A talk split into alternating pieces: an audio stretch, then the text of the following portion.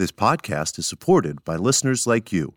We're grateful for your tax-deductible donation at NewThoughtPhilly.org or the link in the episode description. A practical prayer is a prayer that works. These discussions between Reverend Bill Marchione and Carol Lawrence dive into the details of how it works and how to work it. Reverend Bill is a New Thought minister and the author of Practical Prayer for Real Results. Your new life begins with a new thought. Carol Lawrence is on a spiritual quest, finding the New Thought teaching after decades on the pulpit in 3 different traditional denominations. I've got some questions. Together, they're exploring the philosophy and activities that come together from many of the world's religions to create the practical spirituality that is New Thought. Welcome to the Practical Prayer Podcast. I'm Carol, here with Reverend Dr. Bill Marchione, and how are you? I'm doing well, and I'm looking forward to this conversation 2 years in the making, perhaps, about control freaks and perfectionism. Yeah. We were discussing just before we started the podcast episode that as we are recording this, we are in the beginning of a Mercury retrograde, which has the reputation for affecting communications. So we'll just see how that works. You know, that's when you say that's kind of spooky, because what I'm hearing is like a fuzzy sound, and the Mercury retrograde might be retrograding, doing its thing. I don't know. It could be. But if you say it's okay. Well, what the heck do I know? This is me giving up my perfectionism and control freak card. It's like, we're going to do the best we can and see what happens. And if it works great, then we'll be very happy. And if it works mediocre, then the guy in Bosnia who's editing this is going to have some extra work to do. And if it doesn't work at all, then it's like, it appears 60-some episodes in that you and I can continue talking and do this again. So there you go. We're good, no matter how it works. We're good. There's not a quota on our words, apparently. I told you our joke from ministry class. What does it mean when a minister looks at his watch? Mm-hmm. Nothing. That's right. Nothing. Just going to keep right on talking. Exactly right. Just keep. You know, you say, well, you know, I'm getting ready to finish right now. You know, that is not happening. No. There's 6 or 7 wrap-ups on some of those talks. Anyway, let's talk for a moment about you and your control freak card. Because when we first met a couple of years ago in 2020, you acknowledged and admitted and proudly claimed that you are a card-carrying control freak. That is exactly my words. How about that? Yep. Come right back at me. I remember them. And I remember what I thought at the time. But first, I'm going to ask you what you thought at the time and what you meant then. So back into the time tunnel and recall what that meant for you 2 years ago. So it just meant to me that I was doing what I was supposed to do, and I make sure that what's supposed to happen happens. Let me say it a different way. I am wired, I know this, to lead, because that's how it always works. I don't have to try. It's just that it's suddenly I'm in it. Mm-hmm. And I have no problem with it. Every position I've held pretty much has always ended up, if I wasn't the leader the first day, by the end of the week, I was. You know, actually, I gave an awful lot of time and energy to reading about leadership and how you do it without damaging people, going for consensus and still doing it, what has to be done, and blah, blah, blah, all of that. Because I really am sensitive to people on the journey.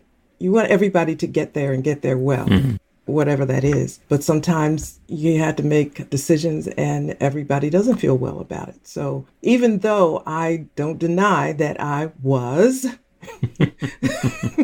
a control freak, I said that, but you know, I never felt like that's what it was. I just thought, you know, I'm showing up like God, I'm doing what I'm supposed to do. And my big thing is like, try not to step on anybody's feet while you're doing it. Mm-hmm. Now that was the big thing. Stepping into this position wasn't bad. Just making sure that you don't do damage to other people. That's a bigger thing. Yep. And I got to say also that in a lot of people's minds, they're synonyms. The words boss, manager, and leader all mean the same thing, and they don't. And the place where that becomes apparent really early on is in a volunteer organization, especially a church.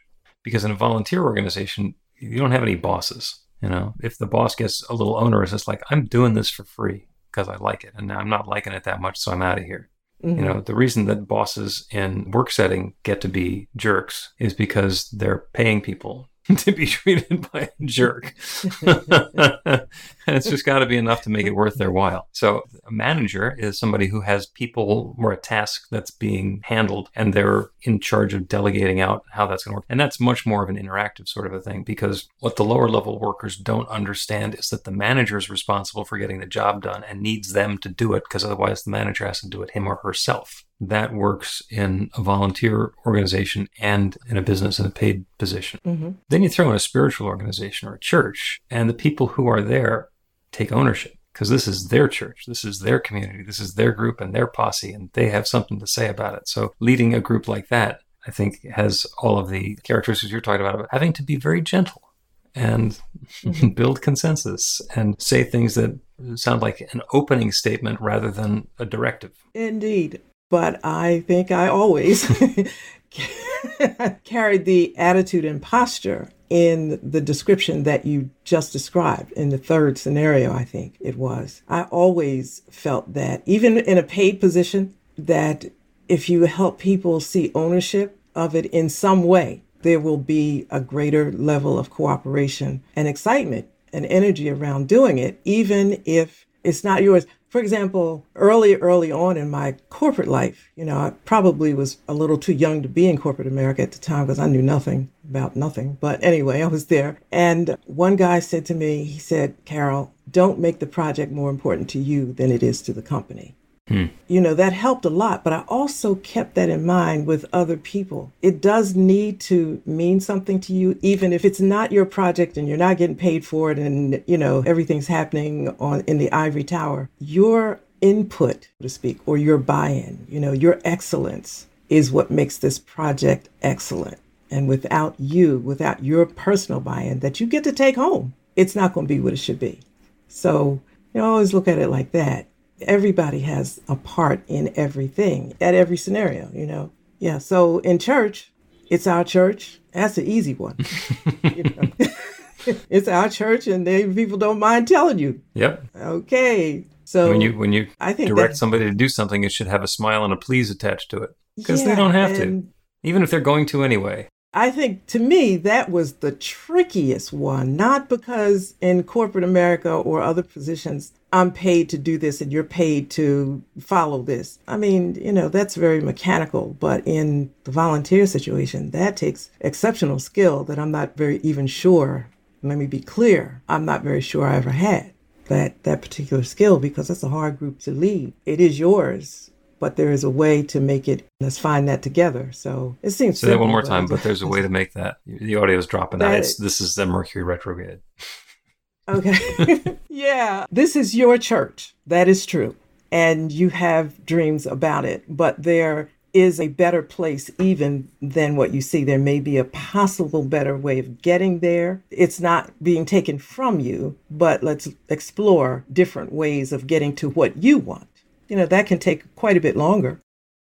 Yeah, I was in the graphics business, and I got hired to computerize a graphics department. This is where they were cutting things apart with razor blades and pasting them onto background paper with wax. And it was my job to take this all and put it on the computer, which was an area of expertise that I had at the time. This was the early 90s. And along the way, I told all of the employees who were working with the waxer and, with the razor blades and the blue pencils and stuff like that, I said, as we move into this process, I want you to identify what it is that you think you'd be good at, what it is that you'd enjoy doing, and let me know so we can have a conversation about putting you into the position that you're going to be the most comfortable with. And oh, by the way, if it turns out that this isn't for you and that you don't want to do any of this, then please let me know, because there's a lot of other opportunities around town. We can find a place where you can do what you want to do there. And my boss's boss was the VP of marketing, and he blew his lid. He said, "You told them they could leave? How can we get this job done without them? How could you tell them they could leave?" I said, "This is America. Of course they can leave." And what I did is I said, if you're going to leave, let me know before we have to fill your space, in a day, because you just walked. And I mean, the funniest part about that is I was at that job for probably 2 or 3 years, and my boss was at that job for 5 or 6 years, and his boss was at that job for 7 or 8 years. And the two people he was most concerned about leaving were, one was there for 20 years and the other one's still there. Yeah, the idea of being a control freak, I often look at that and say, what exactly is a control freak? what is it? You come in and you make people do certain things and it has to be turn out the way that you think it should turn out and blah, blah, blah. And I'll be very honest with you. That's the headline most of the time in my thoughts. But I always understand, always understand that it's not going to happen like that because I say so or because I had a vision. You know, I see it, but now I got to figure out how to get us there. I keep telling myself in the past, you are in control of this. You got to make this right. You got to make this right. And it would make me stay up and try to figure out different ways to make something go the way that I thought it should. I think I was good at it because I don't step on people. I'm as whole as possible and happy as possible because we all do it. But somebody's got to be the leader. You agree? Oh, absolutely. Let's take a break. And when we continue, we will talk about the difference between perfection and excellence. Oh, yeah. Yeah. Get inspiration in an instant. God Calls are the gentle and uplifting moment of truth to help you remember that the bright light of God's love is shining right now as you. It's your God Call with Reverend Bill. Start your 2-week free trial today, and you'll get a phone call 4 times a week from Reverend Bill with an uplifting half-minute message filled with insight, wisdom, story, and fun. Let your light shine. You can answer the call to listen to it live or let it go to voicemail so you can hear it later. After the free trial, your subscription is just $5.95 a month. The details are at godcall.org. God Calls are disruptive, intentionally. Whenever you write something, put on a gold star. They take you away from your routine to remind you about the truth of who you really are. They come at random times between 8:15 a.m. and 6 p.m., so you won't be expecting them. And somehow, the message is exactly what you need to hear at the time. Magic is loose in the world. It's a moment of motivation in the middle of your day. Find out more and start your 2-week free trial now.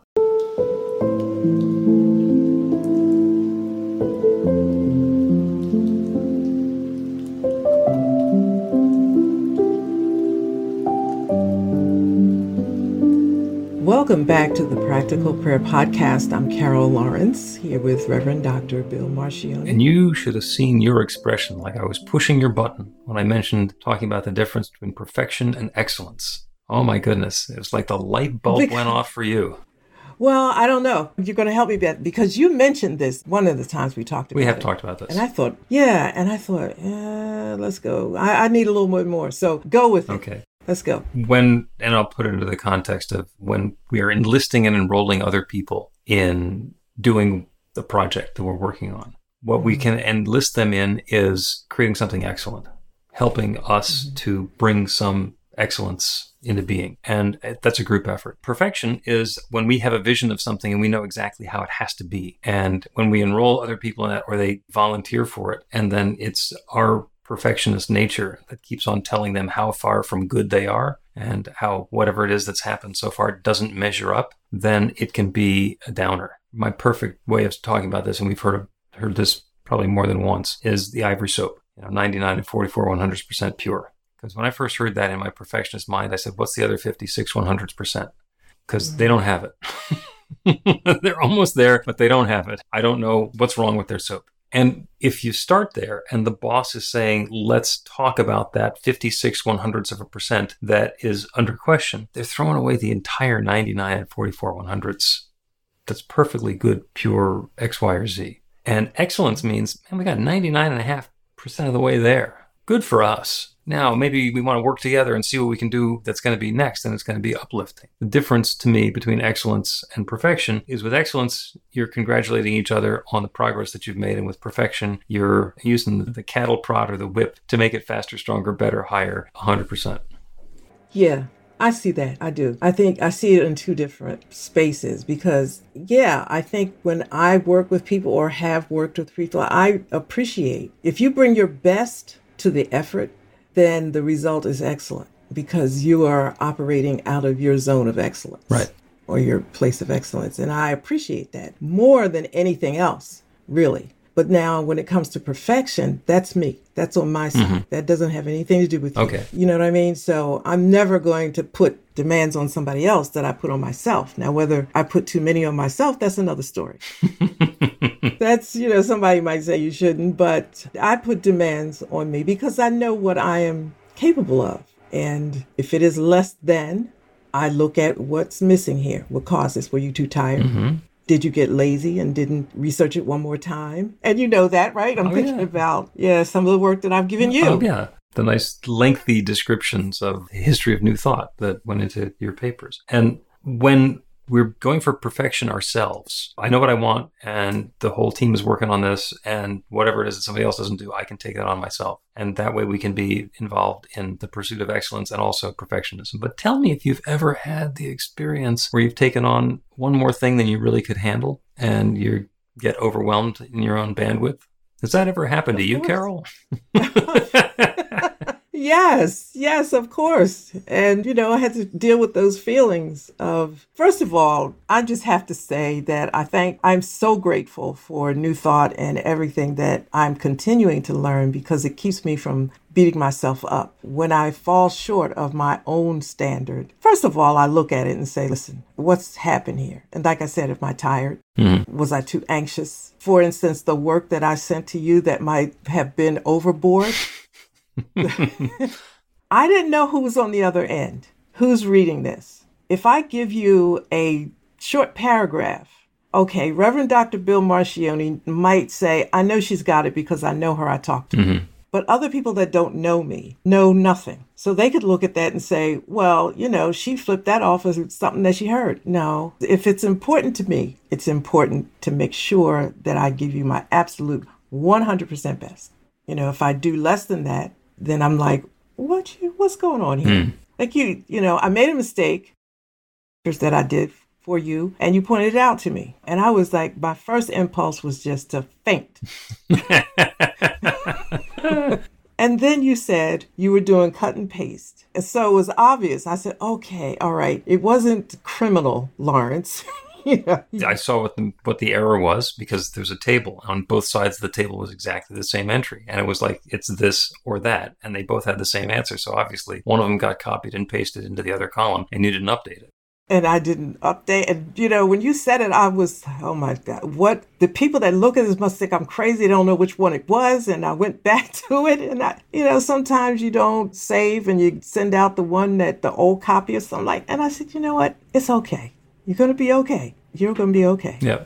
But it's wanting the best outcome. Yeah. There were two bigger picture things that were going on there. One of the bigger picture things, and you get to acknowledge this yourself, is that the people who are reading your paper are pretty smart people as well. And take me out of the equation. But I noticed what you had done, what the mistake was, and how the wrong thing got copied and pasted in there. And my guess is that the people who are reading and evaluating your contribution would look at that and say, oops, there is a typographical, technical mistake here, not she doesn't know something. Mm-hmm. And the other thing that I did is I intentionally didn't tell you that you had done that until until they had already read it and accepted it and given you credit for it. So there was no need to go back and proofread the document again, because I know that canceled control freak card of yours is still right there in the drawer.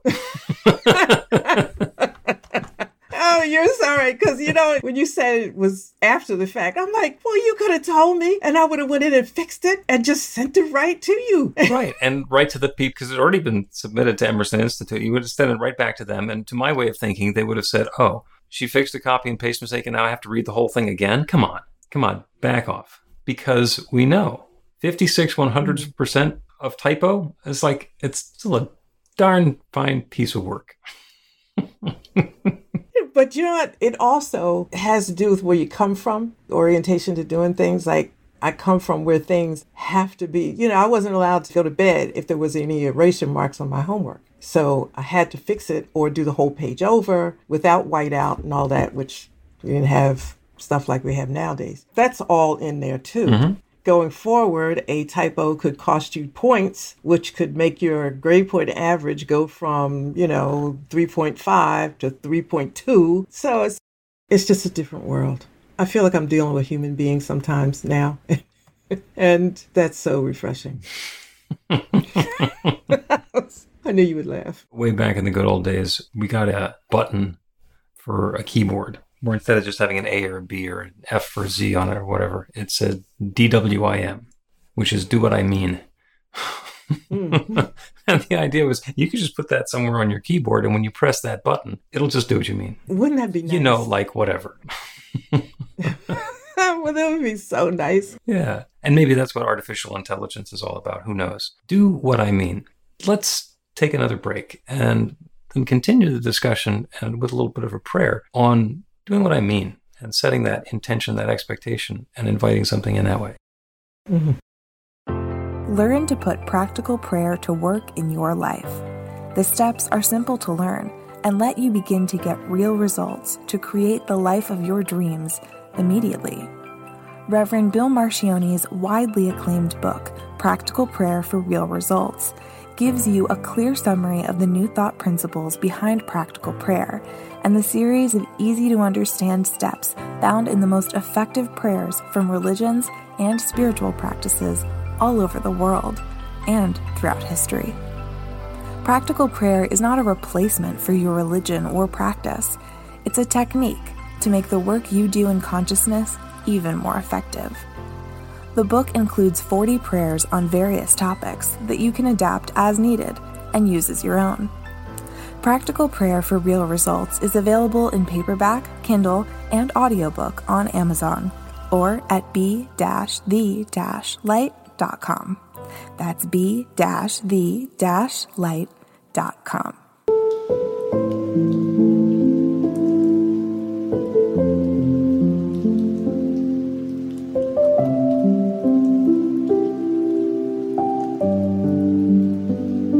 Welcome back to the Practical Prayer Podcast. I'm Carol Lawrence here with Reverend Dr. Bill Marchione. We were talking a little bit about the difference between excellence and perfection, the difference between knowing exactly how we want something to go versus how we want something to feel. And spent a lot of time working with teens. And the teens, in a lot of cases, are perfectly okay with, oh yeah, like whatever.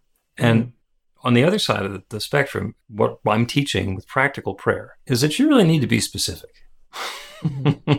If you do a prayer and you say that infinite creative power that creates everything that has created me is allowing me to create my next new experience, and I am now claiming, you know, like whatever, then we kind of need to be okay with whatever happens. Oh, I'm sorry. Go ahead. Yeah. So hitting a little close to home there. So this needs to be an episode by itself. So, and we sometimes in classes, we talk about if you go onto Amazon, there's millions of items and you can choose exactly the one you want, the size that you want, the variation, the color, the delivery period, all the rest of that. You can be very specific. And what will happen is you click the button, and in some period of time, up will show whatever it was that you had selected. Now, I've returned stuff to Amazon. I have been woefully disappointed with some of the things that showed up when I was expecting one thing and showed up being something different. Every once in a while, I'll order something and they'll send me something that was not at all what I ordered. And then we get to work that out. But I'm not in the position where I'm going to go onto Amazon and try and find a button that says, send me something nice. Because I am giving away all of my power to define what I consider to be nice. So there's that balance point. On the one hand, I'm part of a system where I want to be in the flow of whatever the good is happening. And I want to be specific about the good that I'm looking for. But I also don't want to be so controlling that the good has to show up like this, looking like this, being like this, the love coming into my life from that particular person on this particular schedule. So what we want to be able to do, and this is the prayer that we're doing today, is about stepping back a little bit from our need to specify exactly how something is going to happen and be much more aware of the texture and the tone and the feeling and the flavor of what that's like when it arrives. And that's the prayer of do what I mean. So it's not going to be done as I say it's going to be done. What I mean is when this is done, I want to feel like this. I want to have this sort of an experience in my life. If the prayer is for love, then I want to have that loving, connected relationship or the peace in my family. If it's about health and vitality, I want to know that I or whoever it is that I'm doing the prayer for is returning to their place of health and comfort now, and that all the pieces are fitting together just right. It works for our prosperity and our supply and our experience of enoughness in the world. It works with our creativity, with our jobs, with our friends, with our communities, with our government. It works in all sorts of different ways. And that control freak tendency to say, this is what I want and this is how it's going to look and here it's how it's going to show up, works against our ability to participate with that infinite creative power. because it's going to do all the work. And if we're sitting there holding on to it, trying to control it, then it doesn't have the latitude to do what is that we want it to have done. Okay, so I want to make sure I'm clear, and if I'm going to be clear, I know other people want to as well. So what you're saying is that we need to be clear about the feeling that we want, not necessarily itemizing how it should turn out, but we need to be clear about the feeling that we want to have. Yeah, the feeling and the experience that we're wanting to have. So, for example, if there's somebody who is feels himself to be 40 pounds overweight, I'm saying this one from personal experience, what I want to do is be 40 pounds lighter. Instead of just having that focus on, you know, I want to be on this health regimen that's going to make me 40 pounds lighter, what I want to do is focus on what my life is like once that's happened. So I'm going to get the feeling of what am I going to be wearing? And not so that I can specifically go to the store and buy that thing, but what sorts of things do I wear? How do I feel? What does my body feel like? How do I move when I'm having that new experience? Because we get to embody that. And if it shows up in a slightly different order or sequence than we had in mind, that's okay. Because what's happening is that new experience is coming to us, and it might be exactly what we had in mind, and it might be completely different. It might be a different timetable than we had thought of, and that doesn't mean it might take longer. It might be a lot quicker than we thought. Oh, this is going to take me a year. Well, it could happen in 4 months. How? It's none of my business how.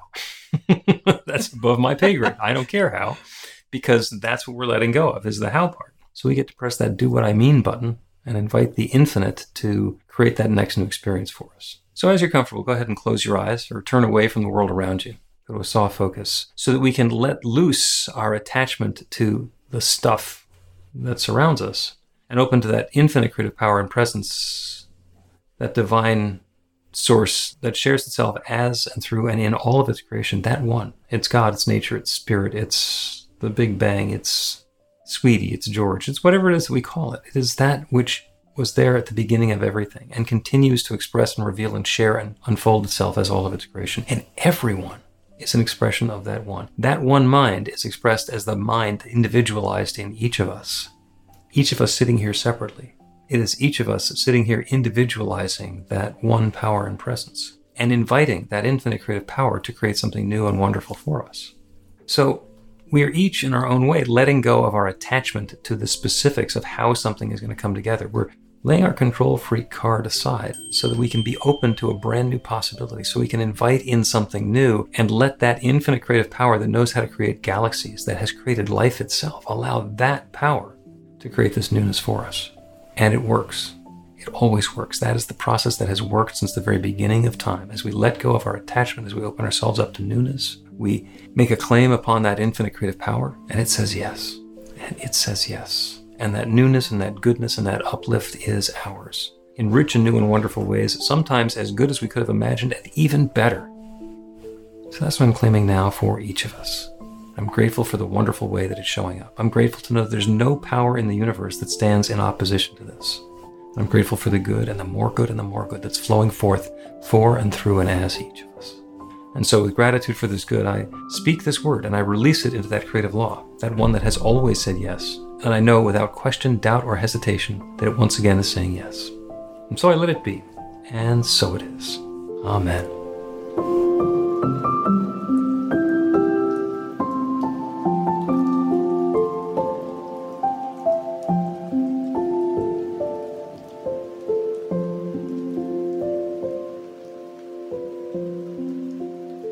Practical Prayer Podcast with Reverend Bill Marchione and Carol Lawrence is a production of BeTheLight.com.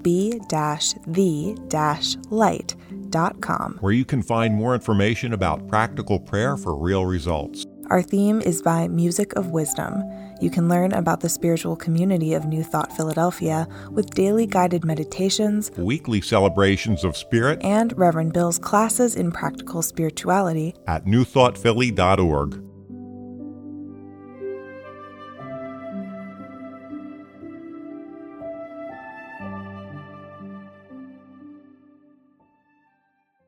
This podcast is supported by listeners like you.